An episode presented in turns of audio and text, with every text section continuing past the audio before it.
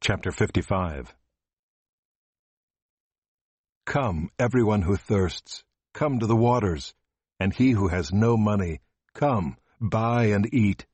Come, buy wine and milk without money and without price. Why do you spend your money for that which is not bread, and your labor for that which does not satisfy? Listen diligently to me, and eat what is good, and delight yourselves in rich food. Incline your ear and come to me. Hear, that your soul may live, and I will make with you an everlasting covenant, my steadfast, sure love for David.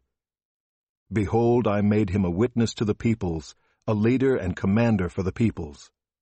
Behold, you shall call a nation that you do not know, and a nation that did not know you shall run to you, because of the Lord your God and of the Holy One of Israel, for he has glorified you. Seek the Lord while he may be found. Call upon him while he is near. Let the wicked forsake his way, and the unrighteous man his thoughts. Let him return to the Lord, that he may have compassion on him, and to our God, for he will abundantly pardon. For my thoughts are not your thoughts, neither are your ways my ways, declares the Lord. For as the heavens are higher than the earth, so are my ways higher than your ways, and my thoughts than your thoughts.